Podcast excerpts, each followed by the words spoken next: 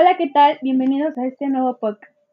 Yo soy Ingrid Chacón Calderón, estudiante de la licenciatura en Psicología de la Universidad Autónoma del Estado de Hidalgo.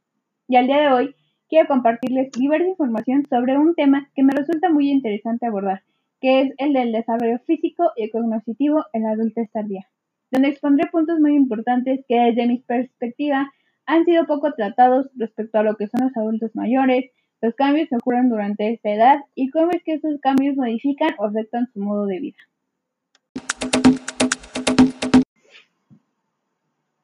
Vamos a comenzar tratando la edad en la que es considerada la adultez tardía. Esta va de los sesenta y cinco años en adelante. Quiere decir que cuando una persona llega a esta edad, entra en esta etapa de adultez tardía. Sabiendo esto, daremos paso a nuestro primer tema, que es la concepción de la vejez. En muchas partes del mundo, ser considerado viejo puede ser símbolo de vida, de estatus o por el contrario como algo indeseable, algo a las que las personas no quieren llegar nunca.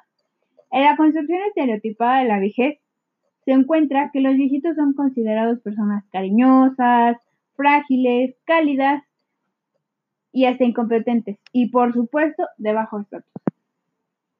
Cuando estos estereotipos son inculcados desde una edad temprana en las personas, es muy probable que el significado de ser viejo resulte como algo desagradable o como algo que, como ya se comentó, sea algo indeseable.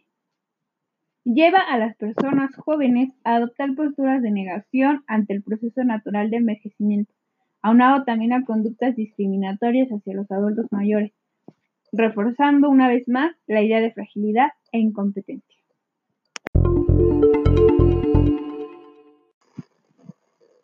Ahora bien, basándonos en investigaciones previas realizadas en libros, es importante resaltar que existen dos tipos de envejecimiento. El envejecimiento primario, que es un proceso gradual e inevitable del deterioro corporal que empieza a una edad temprana y continúa a lo largo de los años, sin importar lo que se haga para aplazar. También existe el envejecimiento secundario, el cual se refiere al resultado de alguna enfermedad, abuso y a la inactividad, así como también a factores que pueden ser controlados por la persona.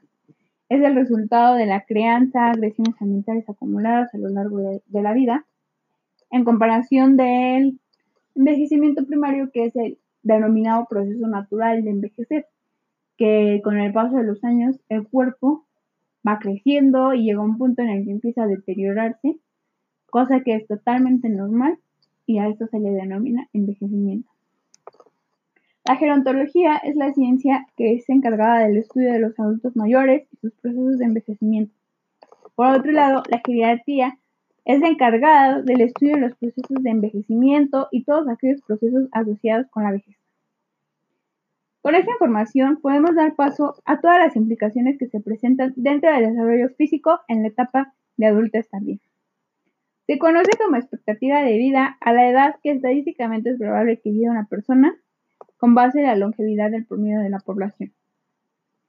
La expectativa de vida hace referencia a qué tanto se espera que viva una persona, en qué condiciones, con qué calidad de vida y demás. Una característica que puede delimitar el desarrollo físico de una persona es la diferencia de género, puesto que hombres y mujeres tienen distintos modos de vivir.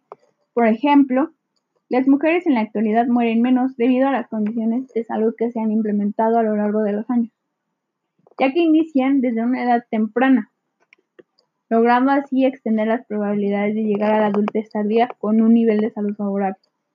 Por el contrario, en el caso de los hombres, quienes tienen mayor acceso a sustancias nocivas, como lo son drogas, tabaco, alcohol, etcétera, o quienes también comúnmente son encargados de llevar a cabo el trabajo pesado, sus probabilidades de vida disminuyen en comparación de una mujer, lo que es un punto en contra para tener un buen desarrollo físico. Las condiciones de vida, las diferencias raciales, regionales y étnicas también son consideradas factores importantes dentro del desarrollo de un adulto mayor. Por ejemplo, el acceso a los servicios de salud, que son más accesibles cuando se trata de una persona que vive en un país desarrollado en comparación de una que vive en un país que está en desarrollo o que aún no tiene inicios de desarrollarse, ya que la accesibilidad a los servicios médicos no es la misma, incluso en un país no desarrollado pueden llegar a ser inexistentes, lo cual provocaría que entonces las personas no llegasen ni siquiera a una adultez temprana. El establecimiento de prioridades dentro de las etnias o regiones también tiene mucho que ver, puesto que si la prioridad principal de una región es que el hombre sea el encargado de proveer alimento a su familia, que la mujer sea la responsable de la limpieza del hogar, o que las prioridades vayan encaminadas hacia cualquier punto que no sea el cuidado personal, el llegar a viejos con una buena calidad de vida, es muy difícil que se logre. Porque el cuidado, la prevención quedan en segundo plano en la lista de cosas importantes. Por lo cual es más probable ver afectaciones en este tipo de poblaciones a nivel de la salud que en una región o ciudad donde la preocupación primera es llegar a la edad adulta con la mejor calidad de vida posible. Ahora bien, existen teorías que nos hablan sobre el envejecimiento. La primera es la teoría programadora del envejecimiento, que habla sobre el hecho de envejecer, que depende de la genética. El envejecimiento es el resultado de una programación de desarrollo determinado genéticamente. O sea, esto quiere decir que el desarrollo va dirigido a partir de la parte genética. Tenemos lo que es la teoría endocrina, que habla de los relojes biológicos, los cuales actúan a través de las hormonas para controlar el ritmo de envejecimiento. Y es cierto, este sistema es el que se encarga de liberar hormonas a nuestro cuerpo que cumplan alguna función. Entonces, al no hacerlo, se hace un descontrol y se desregulariza todo, todo el sistema como consecuencia del envejecimiento en algunos puntos.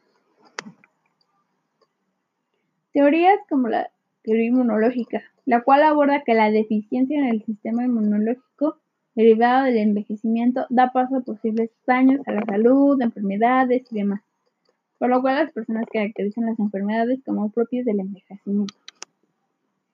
Muchas personas atribuyen a una persona que es vieja a alguien que padece muchas enfermedades, o por el contrario, cuando alguien empieza a padecer muchas enfermedades o enfermedades un poco más complicadas o más graves, inmediatamente lo asocian con la edad. Ya, ah, es porque ya está grande, es porque ya tiene sus años y demás. Las teorías de la tasa variable. Según estas, el envejecimiento es variable respecto de una persona con otra. Es decir, no se da del mismo modo en cada persona. Y esto se debe a múltiples factores, como lo hemos mencionado, a la región, al modo de vida, al acceso a la salud y demás. Un cuerpo envejece como resultado del daño ocasionado a nivel molecular. Otro problema por el que pasan los adultos mayores debido a algunas enfermedades es la autoinmunidad, la cual consiste en que el sistema inmune confunde sus propios tejidos y los detecta como invasores extraños. Comienza a atacarlos, dando paso a otras enfermedades.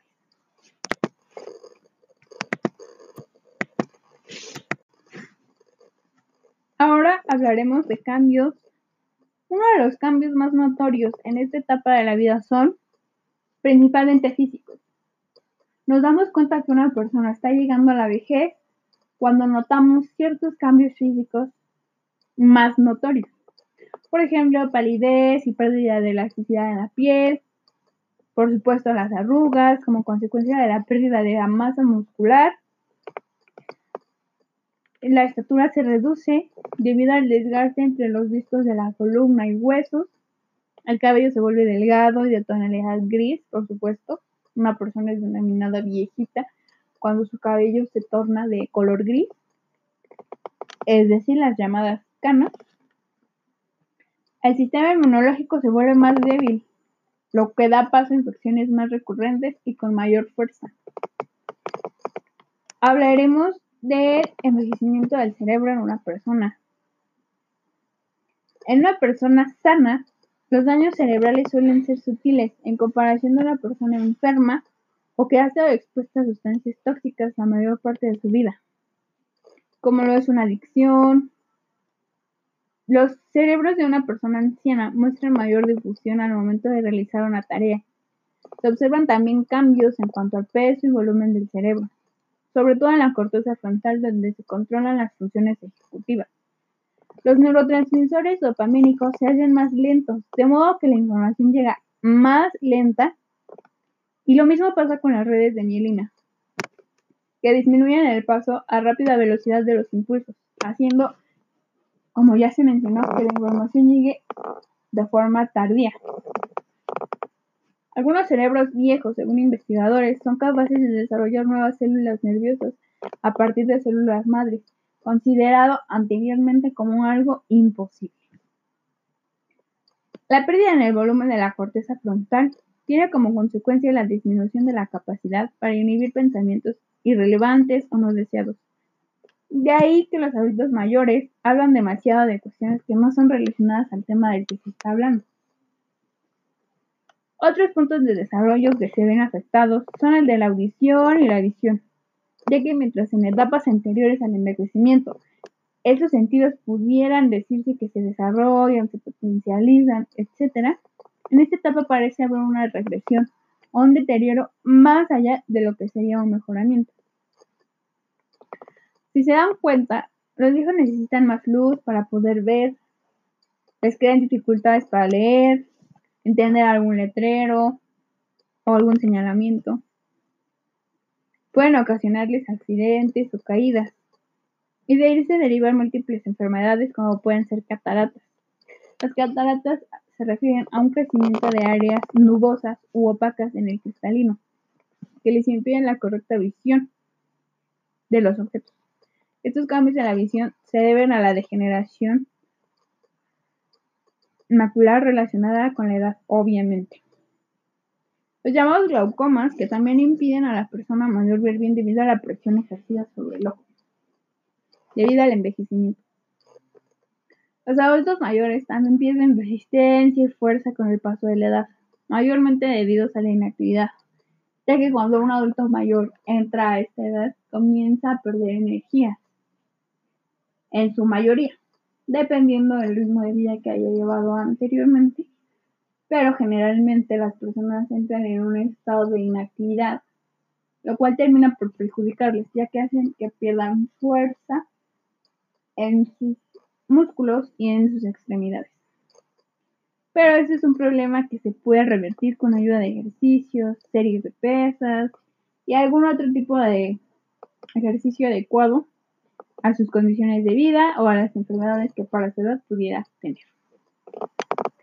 Las caídas y lesiones se hacen todavía más graves, se hacen más complicadas, son motivo de hospitalización para las personas mayores en comparación de una persona joven, quienes únicamente necesitan atención médica en el momento y posterior reposo y listo. En cambio, una persona en la etapa de vejez requiere mayor atención y en la mayoría de las cosas de hospitalización hasta su recuperación, que puede tardar meses. El tipo de alimentación que un adulto de más de sesenta y cinco años tiene puede o no detonar la existencia de enfermedades cardíacas, respiratorias y algunas como la diabetes, proporcionándoles información del tipo de alimentación que deben de llevar, puede ayudar a prevenir lo más posible enfermedades graves. Si se cuenta con alguna de estas enfermedades y se le atribuye la inactividad, potencializa la gravedad de la enfermedad, lo cual puede traer consecuencias muy graves. Por eso es importante que estén informados y que sepan los daños que le pueden generar a su cuerpo, y que a pesar de su edad no quiere decir que tengan que permanecer inactivos. Dentro de los problemas conductuales y mentales que podemos observar de una persona mayor, existe la demencia, que incluye causas fisiológicas que intervienen en el desarrollo de actividades cotidianas. Dentro de estos problemas conductuales y mentales, también se encuentra la enfermedad del Alzheimer, que consiste en la pérdida del control de las funciones corporales y deterioro cognitivo, así como también la enfermedad del Parkinson, que es un trastorno neurológico degenerativo caracterizado por temblores, rigidez, movimientos lentos y postura inestable. Muy bien, creo Creo que hemos aclarado muchísimas dudas que se tenían respecto a cómo es la vida de un adulto mayor, conociendo más su mundo y mucho más de lo que implica llegar a esta etapa de adultez tardía. Asimismo, se busca que con toda esta información, algunos de los puntos que hablamos, como lo es el de la discriminación que reciben a estas personas, pueda modificarse y en lugar de discriminar, ahora que ya conocemos una parte cómo son estas personas, podamos ponernos en su lugar y servirles de apoyo. Con todo lo aquí hablado, nos damos cuenta que no es fácil llegar a viejo, pero que mucho de lo que nos ocurra dependerá de nuestras acciones que realizamos cuando somos jóvenes, como se habló respecto al tema del consumo de drogas y sustancias nocivas. La falta de preocupación por el cuidado de la salud, que aunque en la juventud pudiera parecer cosas sencillas, enfermedades muy simples, pueden afectarnos hasta la vejez. Recordar que se presentan grandes cambios que modifican muchas de las formas de vida a las que los jóvenes y adultos estamos acostumbrados. El proceso de envejecer también consta de un proceso de adaptación al nuevo estilo de vida y a los nuevos cuidados y prevenciones, a las enfermedades y demás. También es muy importante resaltar lo que para un adulto mayor puede significar la pérdida de muchas de sus habilidades o capacidades. La total transformación física que sufren, que va desde las arrugas hasta la pérdida de los sentidos y de la percepción del mundo, puede suponer enfermedades como la depresión, mayor estrés y demás, de las cuales también debe existir un buen manejo si se quiere conservar una mejor calidad de vida. Y bueno, eso sería todo de mi parte. Muchísimas gracias por su atención. Nos vemos próximamente en algún otro tema interesante. Gracias, es todo de mi parte y adiós.